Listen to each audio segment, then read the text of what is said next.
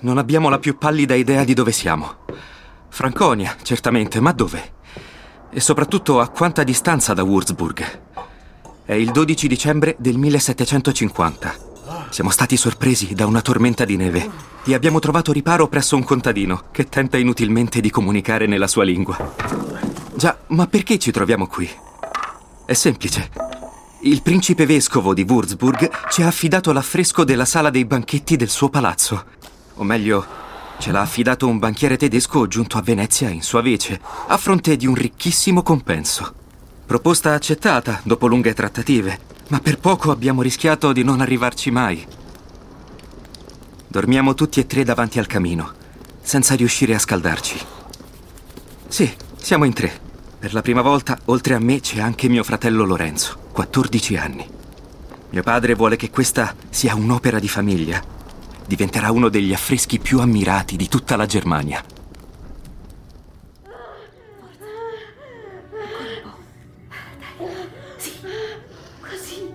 L'architrave dell'accordo tra il Tiepolo e il principe vescovo è il tema dell'affresco. Apollo che conduce Beatrice di Borgogna al genio dell'impero. Beatrice fu la seconda moglie di Federico Barbarossa. Sostituì la prima per poter dare degli eredi al famoso condottiero e si unì a lui in matrimonio proprio a Würzburg. Bisogna dire che adempì in maniera egregia al compito per cui era stata scelta, perché diede al Barbarossa ben undici figli la famiglia, la discendenza, avere qualcuno cui trasmettere il proprio sapere. Anche per il Tiepolo è sempre stato un desiderio fortissimo. Lui che da suo padre non ha ereditato nulla, nemmeno i ricordi, se non quelli riportati da altri.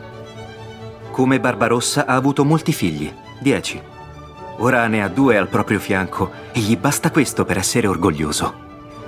Perché non si diventa immortali solo con la propria arte, ma anche sapendo che c'è qualcuno pronto a raccoglierne l'eredità.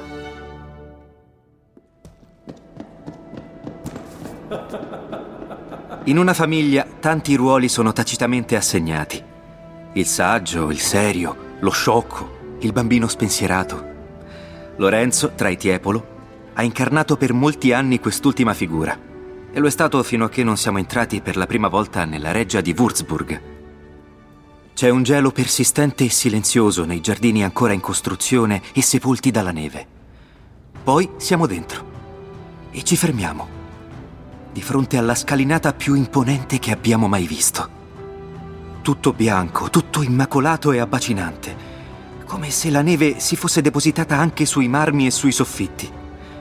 Improvvisamente mio fratello Lorenzo viene preso da un impulso fanciullesco si mette a correre su per le tre rampe dell'immensa scalinata, fino in cima. Ci mettiamo a ridere, mio padre ed io, di fronte a quella corsa. L'ultimo gesto di un bambino che presto si sarebbe fatto uomo. Il tiepolo lo chiama ridendo. Lorenzo, dove vai?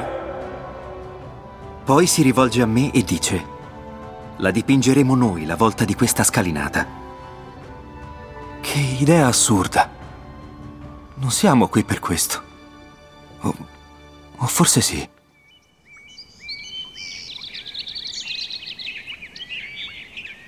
A noi veneziani il freddo piace. Ci sembra che gli inverni miti determinino una lunga stagione sempre uguale a se stessa, come se il tempo non fosse scandito. A Würzburg, però, l'inverno sembra non finire mai. Mesi e mesi in cui è praticamente impossibile procedere con gli affreschi per via dell'umidità e in cui le ore di luce sono davvero troppo poche. E allora passiamo intere giornate in attesa del ritorno della primavera, a preparare, disegnare, ripensare. Noi tre. È in quei mesi che prende vita il soffitto. Tiepolo decide di fare tesoro del lavoro a Palazzo Sandi e a Palazzo Clerici e alla scena aggiungiamo personaggi su personaggi, riempiendo le estremità dell'affresco di sotto in su. Decine di mani tese, di corpi che si sporgono verso chi guarda, come a dire Prendete le nostre mani, venite anche voi, issatevi nel nostro cielo.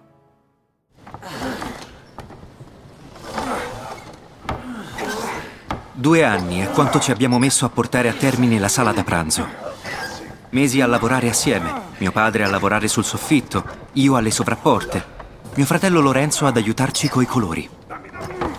L'opera di famiglia è compiuta. Eppure... Eppure sentiamo tutti che manca qualcosa. Ci manca di esaudire quel desiderio pronunciato da mio padre mentre Lorenzo saliva di corsa le scalinate della residence. In quegli ultimi giorni, il Tiepolo lancia qua e là qualche frase ambigua al principe vescovo, che pende letteralmente dalle sue labbra. E puntuale arriva la commissione dell'immensa volta dello scalone. Un'opera mastodontica, per cui dobbiamo alzare ponteggi che sembrano un castello dentro il castello. Immaginare un nuovo Apollo che sorge ad illuminare l'universo. Lavorare un altro anno e superare il confine tra un'opera d'arte e... Beh, giudicatelo voi. Perché almeno una volta nella vita, ognuno di noi dovrebbe bussare alla porta della residence e farsi chiamare dagli angeli lassù.